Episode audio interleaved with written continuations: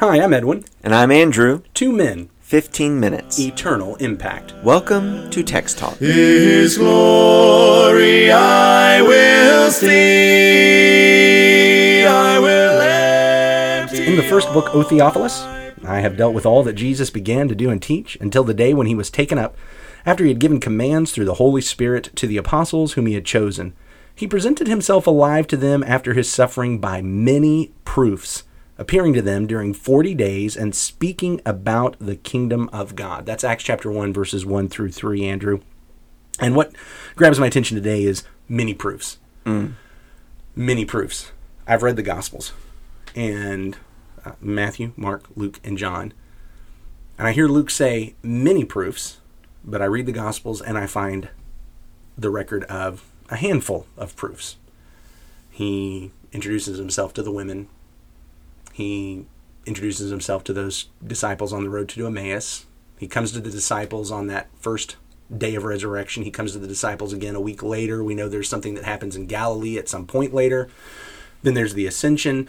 But we've got 40 days of him being there. And so when it says many proofs, I'm thinking there's got to be more than the 5 or 6 that are just recorded in Matthew, Mark, Luke, and John. And here's why I bring this up, is because, well, the accusation is that these guys are making it up. Matthew, Mark, Luke, and John, they made it up. Paul made it up, that Jesus wasn't resurrected from the dead. And so they're just developing this religion that somehow caught on. And to me, when I see this thing about many proofs, I actually find it comforting. I think probably a skeptic would say, well, where's the many proofs? But what I see there is that if I were making something up, if I were making up a story, if I got together with you and said, hey, Andrew, let's make up a story. Let's see if we can get a bunch of people to follow it. And I wanted to say that a thing happened, and I wanted to say there were many proofs. I would start multiplying my stories of proof. I would start trying to throw out as many as I possibly could. And what I sense from Luke here is this fellow who's writing, who believes it, who knows it, and as far as he's concerned, this is true. I can let you know that there were many proofs, but I don't have to record 500 proofs. I've recorded the ones that are necessary. I don't feel the need to multiply. Well, sure, and it gets back to proofs for what? Proofs, what are we trying to prove here? In the New King James I'm reading out of is a little different than the ESV you're reading out of. But it talks about many infallible proofs or many unmistakable proofs that he has presented himself alive after his suffering.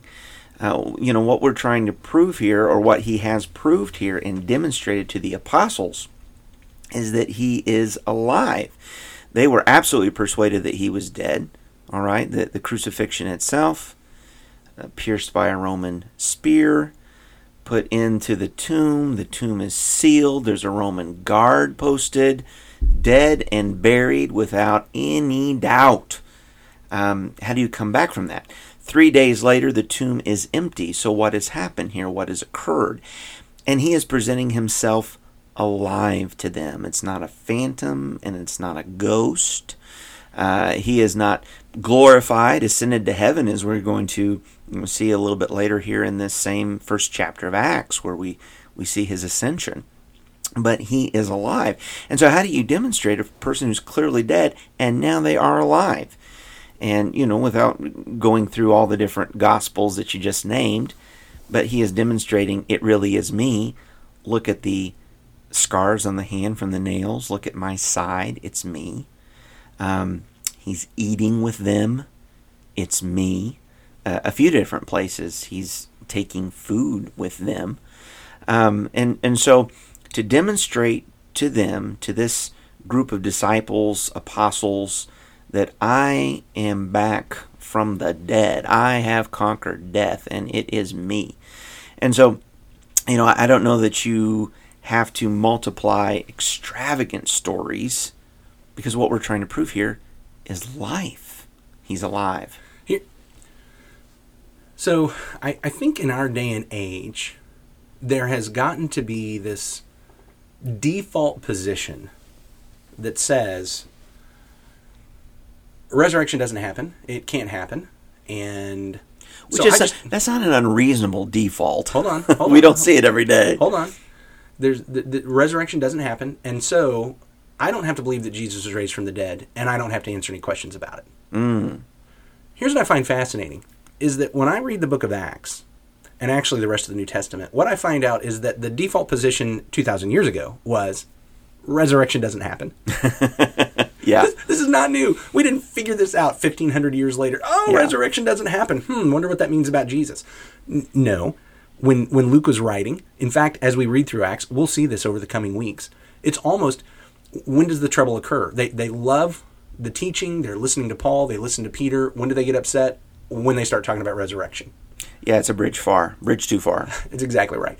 So this default position is not new. It's always been the default position. What that means then is that we have that default position today, but now I have some questions to answer. And that is, 2,000 years ago, they had that same default position. What happened that caused this exponentially increasing number of people from among the Jews and the Gentiles to decide resurrection doesn't happen, but it happened this time? Right. It happened this time. Something happened that took people like Luke, a physician. Mm-hmm. I have to think a physician saw people die, and he knew what death was. Saul, a Pharisee among the Jews that was just completely opposed to it. And then just Gentiles. I mean, Paul's going to write a letter to the Corinthians, and he's going to say Jews and Greeks don't buy this. In other words, if I were making this up, this is not the story I'd make up, because Jews and Greeks don't buy this. To the Greeks, it's folly. To the Jews, it's scandalous. But something happened. And I think that's the question that we have to ask. Something happened that produced Christianity as it is, and I have to be able to say, well, if it's not exactly what the Bible says it is, what happened? What happened to produce this? For me, that's a huge comfort. That's one of the reasons why today, February 19th, Wednesday, I'm going to live with Jesus as my King. Because something happened, and I'm convinced it's exactly what Luke says here. With many proofs, he demonstrated to this group of people that he rose from the dead. And then when they started teaching it, which we'll see next week as we're reading Acts chapter 2, when they started teaching it, they demonstrated things that caused people to say, you know what? Resurrection doesn't happen, but it happened this time. Yeah, the change it brought about in these men is absolutely remarkable. The other thing that Matthew's gospel tells us is that there's already a counter-narrative being pushed by the Pharisees, by some of the religious elite, and that is that his disciples, that these apostles, they stole the body by night. And even though the Roman soldiers who are witnesses to the angel and the stone being rolled away and empty tomb, they're bribed, they're bought off to go ahead and push this counter-narrative as well. So you've got this rumor mill circling around that casts these apostles in an entirely different light, okay? That they are conspirators, that they have stolen a body, that they've cooked up a story of resurrection. And so the frame here that Luke gives us, and the frame for Theophilus, is to understand it had to be proved to the apostles first. It had to be proved to the apostles first. They're not conspirators. They're not grave robbers. Jesus is dead and buried, and they're discouraged by that information, and they're asking themselves what happens next. And when Jesus begins to appear, which is a testament to this wonderful, glorious resurrection, they're the first skeptics of it. And so it's by many proofs over several days that it's demonstrated, yes, I was dead. Now I live. And so a key word is now added. They're disciples, they're apostles, but here's the new word we're going to start reading about: witnesses. A little later on in the first chapter, they're witnesses to this resurrection. How can they testify to it?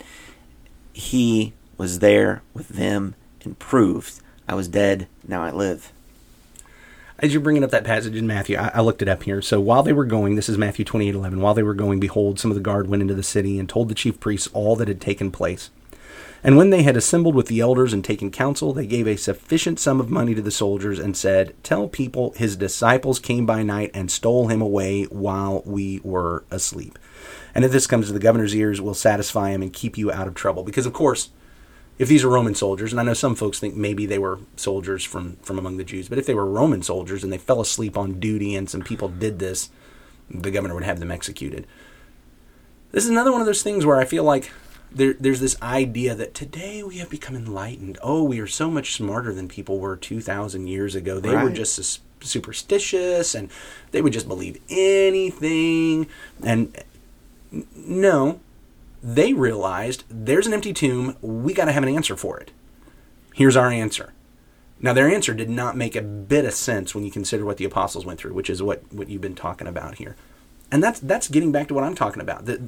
The default position that there's no resurrection does not mean I don't have to answer questions. It was the default position then. It's the default position today. People understood, we saw the guy die, we know he was buried, and now we see that his tomb is empty.